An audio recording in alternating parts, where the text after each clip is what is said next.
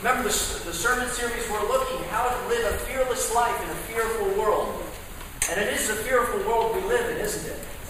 Uh, things are changing at a rapid rate. So what does it mean to live fearlessly? We're going to look at Joshua 3, which is the Israelites crossing over the Jordan River to go and attack the city of Jericho. Joshua 3, 1 through 17. Then Joshua rose early in the morning, and they set out from Shittim. And they came to the Jordan, he and all the people of Israel, and lodged there before they passed over. At the end of three days, the officers went through the camp and commanded the people As soon as you see the ark of the covenant of the Lord being carried by the Levitical priests, then you shall set out from your place and follow it. Yet there shall be a distance between you and it about 2,000 cubits in length. Do not come near it, in order that you may know the way that you shall go for you have not passed this way before. Then Joshua said to the people, Consecrate yourselves, for tomorrow the Lord will do wonders among you. And Joshua said to the priests, Take up the ark of the covenant and pass on before the people. So they took up the ark of the covenant and went before the people. The Lord said to Joshua, Today I will begin to exalt you in the sight of all Israel, that they may know that as I was with Moses, so will I be with you. And as for you, command the priests who bear the ark of the covenant when you come to the brink of the waters of the Jordan, you shall stand still in the Jordan. And Joshua said to the people of Israel, Come here and listen to the words of the Lord your God. And Joshua said, Here is how you shall know that the living God is among you. And he will without fail drive out from you before the Canaanites, the Hittites, the Hivites, the Perizzites, the Girgashites, the Amorites, and the Jebusites. Behold, the ark of the covenant of the Lord of all the earth is passing over you, before you into the Jordan. Now therefore take twelve men from the tribes of Israel, from each tribe a man. And when the soles of the feet of the priests bearing the ark of the Lord, the Lord of all the earth shall rest in the waters of the Jordan, the waters of the Jordan shall be cut off from flowing, and the waters coming from above shall stand in one heap. When the people set out from their tents to pass over the Jordan, with the priests bearing the ark of the covenant before the people. And as soon as those bearing the ark had come as far as the Jordan, and the feet of the priests bearing the ark were dipped in the brink of the water. Now the Jordan overflows all its banks throughout the time of the harvest. The waters coming down from above stood and rose up in a heap, very far away, at Adam, the city that is beside Zarethan. And those flowing down toward the sea of Arabah and the salt sea were completely cut off. And the people passed over opposite Jericho. Now the priests bearing the ark of the covenant of the Lord stood firmly on dry ground in the midst of the Jordan and all Israel was passing over on dry ground until all the nation finished passing over the Jordan. The word of the Lord. Well, the athletic journey begins today. Super Bowl Sunday. Anybody going to watch that? Yes. Absolutely. I, it's going to be a great time, isn't it? Anybody eat junky food on Super Bowl Sunday? Woo! We have a long-standing tradition of eating garbage on Super Bowl Sunday. No, no. We're trying to be healthier, yet we're getting blowback from the kids. Where is the Velveeta cheese block with whatever's inside of it? Uh, we have a bit of a tradition where we put all of our sofas together and we make what we call Thunderdome. and we all pile in the sofas and we watch the Super Bowl together and eat bad food. My, is going to be a great time. You know, the, uh, the uh, you know, we've got the it's a, it's a twofer, though, isn't it? Because we've got the Super Bowl and then the Olympics are coming up. Yeah. I love the Olympics. You know, now they have like five channels so you can see everything, you know, all the curling until your heart's content, even the qualifying rounds, Zimbabwe versus Kenya in curling. I don't know. You know, but it, it's interesting. You know, the Olympics, it's fascinating to watch these athletes perform at this high level, but you know, for me, I, maybe it's the older I get, I don't know, I, I want to know more about their stories. You know, what's the story behind these people, how they got to this place where they're competing at this kind of level. You know, and as you learn about these athletes, you'll discover almost invariably, somewhere along the way, these guys or gals, they got a vision for their life. They got a vision for what could be. And the vision became so strong in their mind that they were willing to sacrifice. You know, it says you have to at least uh, put about 10,000 hours of training into anything before you can even get to that base level of being an expert. And somewhere along the way, what we discover is there's a tremendous amount of sacrifice, tremendous amount of giving, a tremendous amount of a thousand little deaths that had to be died in order to get to this point of victory. Often it's a vision, not necessarily even that that person had for their own life, but that their parents had for them. I don't know if you know the story of Apolo Anton Ohno, uh, fascinating character. He was raised, his father was a, a Japanese American. His name was Yuki. Yuki Ohno. He was a hairstylist. Yuki, Yuki's Diffusions was the name of his hairstylist. And he divorced his wife uh, when uh, Apollo was two. And so Yuki took on the responsibilities. Mom moved away, and it was Yuki, a single father, raising his son. And there was no extended family. So it was basically Yuki and his son Apolo, and he was working 12 hour days and trying to figure out how do I watch over my son? How do I provide for him and yet at the same time make sure that he stays off the streets? And he realized the way to do that was athletics. And so we got Apolo involved with athletics from an early age. Apolo was a champion swimmer. I don't know if many of you knew that. He was a very, very, very good swimmer. Uh, but he got, he got interested in skating. And so Yuki got him involved with a uh, coach and with a program in, in Washington. Uh, and he would speed skate after school. Yuki was, was, uh, was absolutely focused on making sure that Apolo had the right trainers, he had the right teachers, he was with the right crowd. In many ways, Yuki lived for his son, making sure that the vision he had for his son would come to fruition. And Apolo was grateful and thankful. You know the story of how he, uh, how he flourished as a speed skater. You know, in my experience, there's only two reasons that people change. Only two reasons that people change. Number one, it's disgust. They look in the mirror, they look at their life, and they say, you know what, I don't want to live like this anymore. Somewhere a switch goes off, and they get a vision for a life that's different than the life that they're living now. But the second is desire. You see something, you maybe hear a speech or a sermon, or you catch a vision from somebody else. It plants a seed of desire in their heart that grows and bears fruition. And what you'll see with these folks is the seed that is planted in them. The vision from another has led them on this journey of a thousand little deaths. But will they make it? It's the same question we have for Israel, isn't it? Here's a group of people who's on a journey. Vision's been given to them, and not by themselves. They were a simple people, Abraham, a nomadic tribe wandering, and God appeared to them and said, I will take you and I will make you my own. I will make you into a nation that is great and strong. You will dispossess other nations, and through you the whole world will be blessed. So get up and go, and I will lead you to a land flowing with milk and honey. And so they had to make that decision to leave what they had to go embrace what they didn't. And God has led them on this vision all the way through slavery in Egypt, all the way through 40 years of wandering in the desert. And now they stand on the precipice of the Jordan with the promised land on the other side. Will they go across? Will they go into the life that God has planned for them? Same question that we have for us today. The question of Israel isn't really just about Israel, it's about you and me. God has a vision for your life. He has a picture of where He wants you to go. Indeed, even a picture of this church. It's over there. So the question is will we follow? Are we willing to die a thousand little deaths in order to meet the vision that God has for us? There's one thing I've discovered in life is this that the way to life goes through death. The path to freedom starts when we surrender ourselves to Jesus Christ. The most important issue in your life that you have to answer, the most important question, is who you will give your life to. Because there is death and there is life. There is no other. And the way to life goes through death. And so, in order to find the life that God has for you and me to live, we must die to the life that we have now. Going to do three things with these Israelite people in this story. Number one, He's going to take them on a journey. God has a journey for them, and God has a journey for us.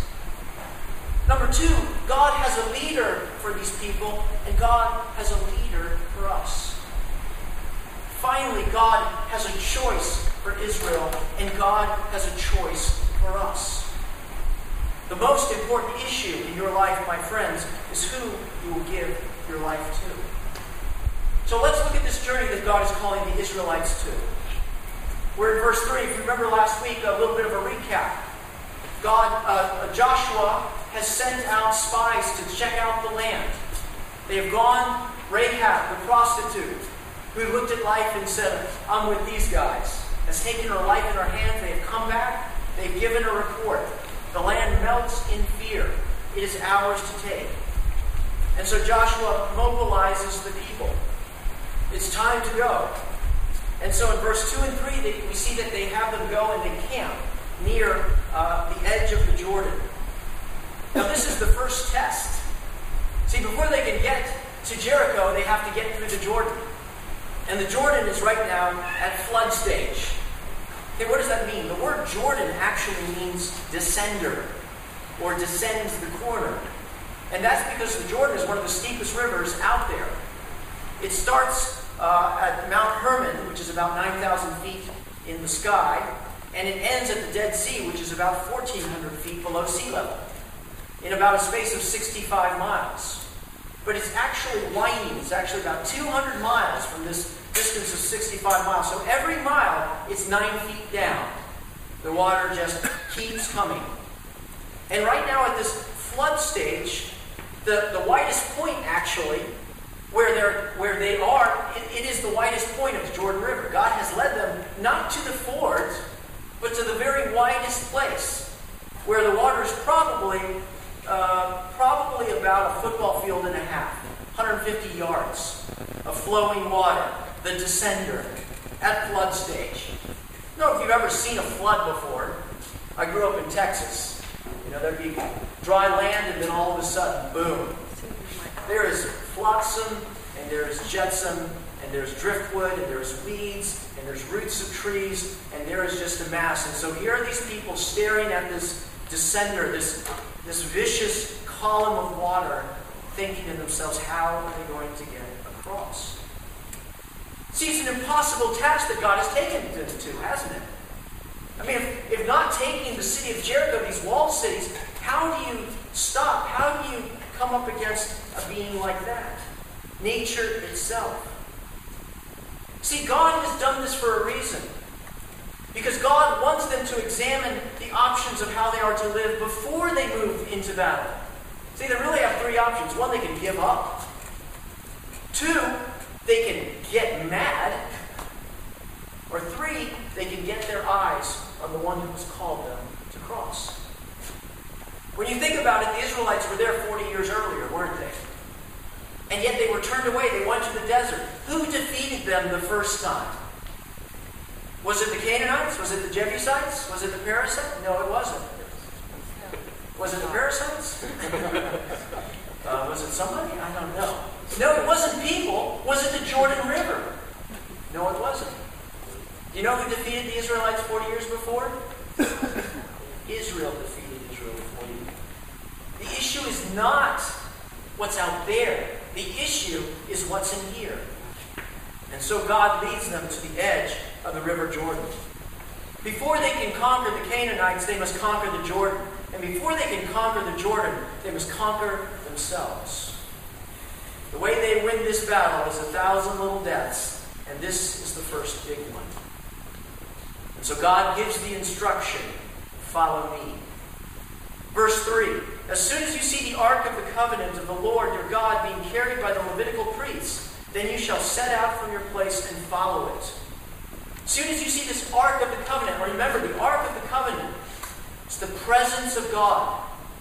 God says, Build this ark and I will be enthroned above the cherubim in the mercy seat. My presence will go with you. And so God is saying, as soon as you see my presence move before you, you shall set out and follow it. And I will be going straight into the Jordan River. Follow me. Watch me. Because I know the way. Notice what it says. You've never gone this way. You don't know the way to go. You have no idea to get where I'm calling you. The only way you can find it is by following me. So you must fix close to me. But you must also have a distance between you and it, about 2,000 cubits in length. It's about a half mile. Do not come near it in order that you may know the way you shall go, for you have not passed this way before. Why does God command this distance between him and the ark? Certainly because the ark is holy, it is the presence of God. But there are other times when the people are, are, are near the ark. God says these are the people who can carry it. The reason is this if you have hundreds of thousands of people, you have to have enough distance back to be able to see the ark. Right? You have to see it walking toward the Jordan River, and you need to be able to see the Jordan River parting. If everybody's following this thing close, and everybody's right on the edge. The people behind, they can't see, can they? They'll lose focus. All they'll see is the heads before them. That's how stampedes happen, by the way. That's how people get crushed. And so God says, step back, watch and see what it is that I am about to do. If you put me far enough in front of you where you can keep your eyes on me, I will lead you. Follow me. But God also says this in order to follow me, you must unfollow the world. Listen to what he says Consecrate yourselves, for tomorrow the Lord will do wonders among you. Word consecrate literally means holyize yourself, set yourself apart. Disconnect yourself from being like everybody else, like the world. And there was a process of consecration. God had given it in their, in their uh, that they were to bathe, that they were to clean themselves, that they were to put on their best clothing, that they were to care for their things, that they were to abstain from sexual relations. They were to consecrate themselves, to give themselves wholly to God. See, what God is saying is if you're going to hold on to me, you're going to have to let go of this. This is on this side of the Jordan. I am on this side follow me. If you want to be like me, you need to do what I have done. If you want to go to the life that I have for you, you are going to have to die. See, it's the ephemeral question do you trust me? remember being on a camping trip uh, when I was at UVA with some buddies of mine. The Appalachian Trail is only about an hour and a half away from Charlottesville. And we had gone up and uh, we were going into, um, it was called Doyle's River Falls. It's a place where you can get off on the uh, Blue Ridge Parkway and you hike down to these falls. That literally, it's a waterfall, you know, about 30 feet over. You have this beautiful cascading water. And so myself and 10 of my most favorite friends got our backpacks and everything, and off we went down to Doyle's River Falls. And it was a pretty challenging hike down toward the water. And uh, we made it there, and it was getting kind of, you know, it was time to pitch tent, so we're all setting up. And uh, we all of a sudden hear this scream. Thinking to myself, what is that? And lo and behold, we go, and one of our hikers, Jeff Burton, a friend of mine who played baseball for UVA, has gotten caught in the current and fallen over Doyle's River Falls. And he has busted open his head, and he has a, a nasty, nasty, nasty cut right here. he is not doing well. It's a testament to his physical shape that he survived that fall. And so he's down here in this valley, down at the bottom of the falls, and we've got to get him to a hospital right away. Who is it to take him? How are we going to get this guy out? And as we process this, we realize there are two people that can lead him. The first was another friend of ours, Jeff Doyle, who was an immensely strong guy. Really, I mean, if anyone had the ability to pull this guy out, it was Jeff. And it was my roommate, Steve Carter, who is now Dr. Steve Carter, who knew medicine and he was uh, on the rescue squad and he was able to give the treatment. But you see, Jeff had to make the decision I'm, I'm in trouble. I've got to entrust myself to someone who's going to get me out of this, or I may die up here on these falls. And he looked at his situation, and he looked at Jeff, and he looked at Steve and said, Let's go. And so they were able to pack this guy out back to UVA, to the hospital, Charlottesville Hospital. Fantastic plastic surgeon there. The guy looks like a million dollars. See, he faced death and life. He tried to get across the water and he couldn't do it. It's all about who he was choosing to follow. And along came his friends and said, Follow me, I will lead you to life. I know the path. You can't get there on your own. In the same way as God has a path for the Israelites, God has a path for you. It's God who has found you.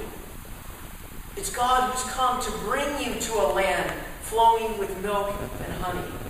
A land where there is peace. The land that you're looking for with all of your heart. The land where God dwells. And he says, You don't know how to get there. You can't cross this river. You've never been here before. Say for yourself, you'll never, ever make it across. And so what God says is, Follow me. Watch me. I'm going to lead you on a journey. It's not going to be easy. In fact, I'll probably lead you right to the widest place to cross. Because I want you to understand that I am greater than impossible. But you can't understand that until I take you to the impossible. So God comes to you and He comes to me and He says, Obey me. Step far enough back and watch. I don't know about you, but if I'm honest, I have no idea how to live my life. I don't know how to be the father that I'm supposed to be. I don't know how to be the husband I'm supposed to be. I don't know how to be the pastor I'm supposed to be. I don't know how to live the life that God has called me to live. Now, for most, most of my life, in fact, even now, I've got my plan that I'm working on. You may have your own set of blueprints, you know? This is how I'm going to accomplish it. Always kind of writing it down and scheming it. I've got it all worked out. You know, this is the perfect life, perfect family, perfect car, perfect kid, perfect reputation, perfect community. And you may be working your plan. And you may be sloshing through the Jordan River and you think that you may be able to make it. Guess what? There's another one right after. You just can't see it yet. Life is difficult. Eventually it becomes impossible. Why? Because we all die. God says, I have the ability to take you through death out on the other side to life. I have the ability to take you from death to life, from danger to peace, from despair to hope. But you're going to have to let go. You're going to have to focus your eyes on something. See, God says if you're going to follow me, you have to be willing to put all of your heart and all of your attention on me. Because I can lead you through death to life. God has given us a journey. And if you are on the journey of the Christian life, it's a journey of impossibility. Where more and more, hopefully, every day you're learning to let go of yourself and focus on God. And He's drawing you more and more to Himself, where you can laugh at the impossible. Because with God, all things are possible. Are you on the journey? Have you made a decision? It starts when you say, I'm willing to die to myself so I can embrace the life that you have for me. God has a journey for us. But God, this brings me to my second point, also has a leader for us. We live in a world of failed leaders, don't we? I don't know about you, but it's very hard to see a concept.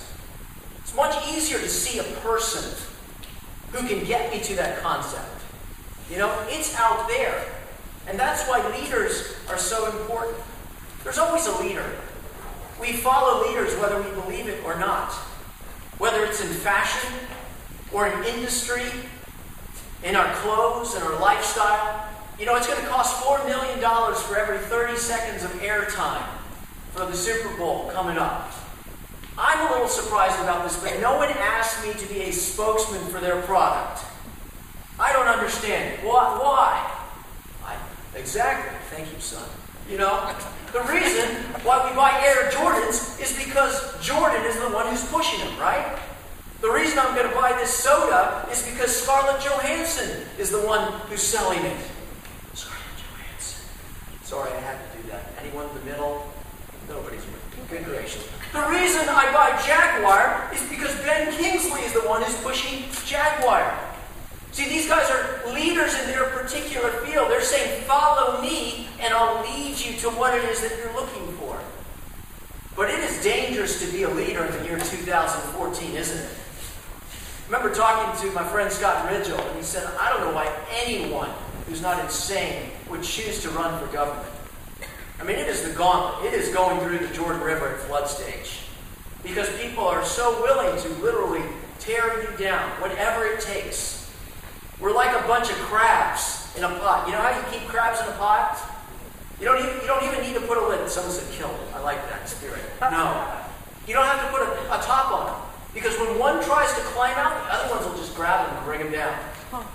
They'll never get out. They keep bringing them down again and again. To be a leader is to rise above. It's dangerous to be a leader. But without leaders, there is no victory. That's why in Joshua 3 7, the Lord says to Joshua, Today I will begin to exalt you in the sight of all Israel, that they may know that as I was with Moses, so I will be with you. The purpose of this miracle, my friends, is not just to get the Israelites across the Jordan. The purpose is to exalt jo- uh, Joshua. Because God knows that there will be more and more battles to be fought, more and more dreams to be believed. And they must have confidence in their leader. And so God is taking this and illustrating it, using it as an illustration to show this is the man who I have appointed to you to lead this people. In fact, the scripture in the Hebrew says this unless Joshua does this, they won't get it, so that they may know. So listen to what he says. He says, Today I will begin to exalt. Today. Now is the time when I'm going to put my stamp of leadership on you, Joshua. As far as we can tell, God hasn't spoken to Joshua since the beginning. When he said, Go ahead and take some spies and send them. I'm going, you're going to be the leader. Today, I will begin to exalt. True leadership, true spiritual leadership does not come from below, it comes from above. It is God who exalts Joshua. Joshua can't part the, the River Jordan. Are you kidding me? He's a normal guy like you and me. He may even be a good guy, but he's a guy. He's a human. But God says, Today I will begin to exalt you.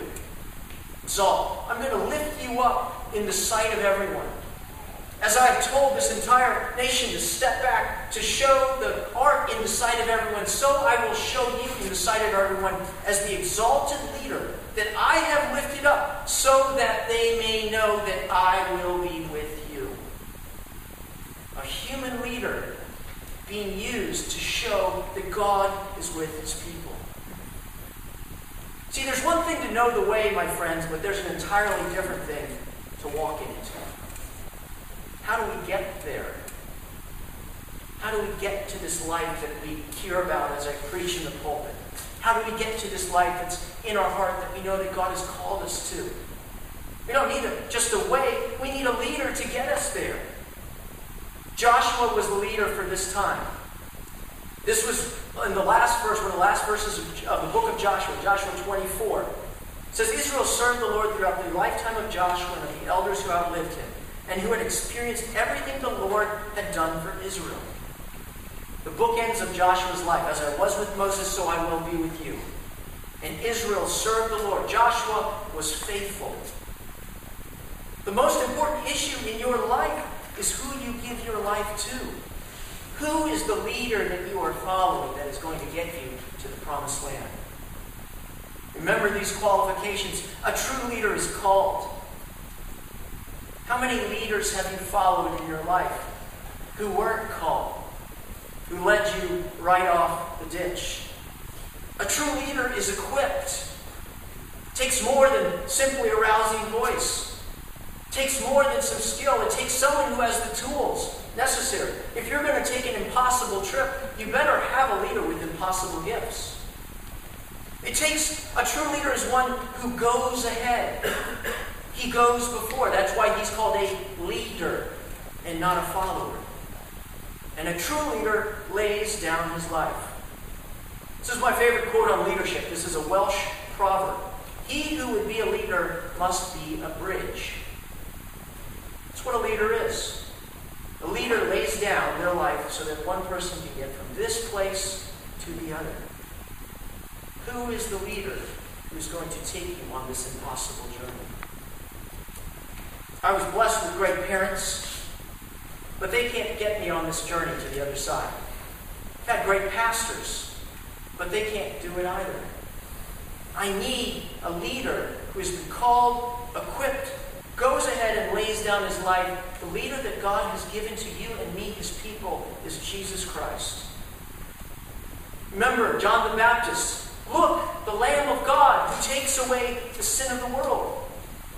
Hebrews 1 1 In the past, God spoke to our forefathers through the prophets at many times and in various ways, but in these last days, He has spoken to us by His Son, whom He appointed heir of all things and through whom He made the universe.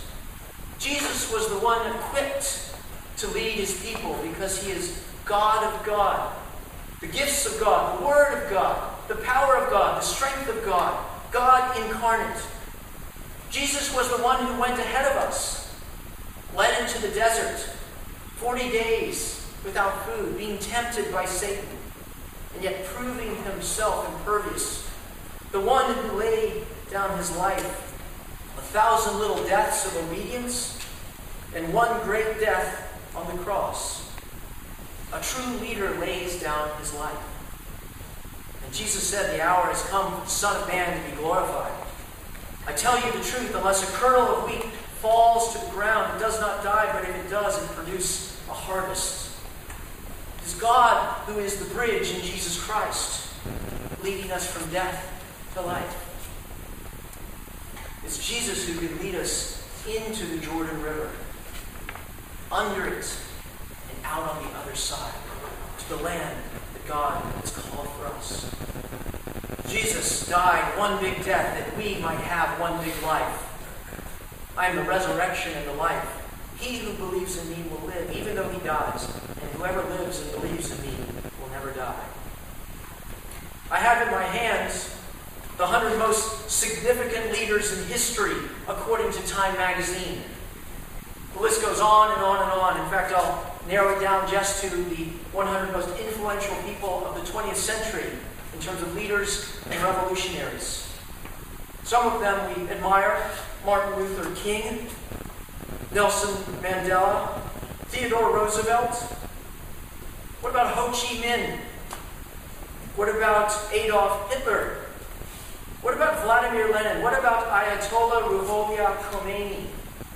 The list reads on great, famous, and infamous, all great leaders, some great and terrible. We're going to have to follow a leader. Sooner or later, as you get older, you realize that you can't quite find the way. The path gets brushed out. The water, the flood comes and brushes it away. And so who will we follow? God has only given us one leader that leads to life. The one who he sent, the Messiah, the anointed one, Jesus Christ. He is the one that has the power to bring us from death to life. And so we must give our life over to his death. God has a journey for us to follow. He has a leader for us to follow, and he has a choice for us to make. Look at verse Joshua 3:10. Excuse me, 3:11, 3:12. Behold, the ark of the covenant is now passing. Take these men and when the soles of the priests bearing the ark of the Lord shall rest in the waters of the Jordan, the waters of the Jordan shall be cut off from flowing, and the waters coming down shall stand in one heap up above. And so the priests come. You know, think about it if you're one of the priests, right? You're carrying this enormously heavy gold box, and you're walking toward the River Jordan at flood stage.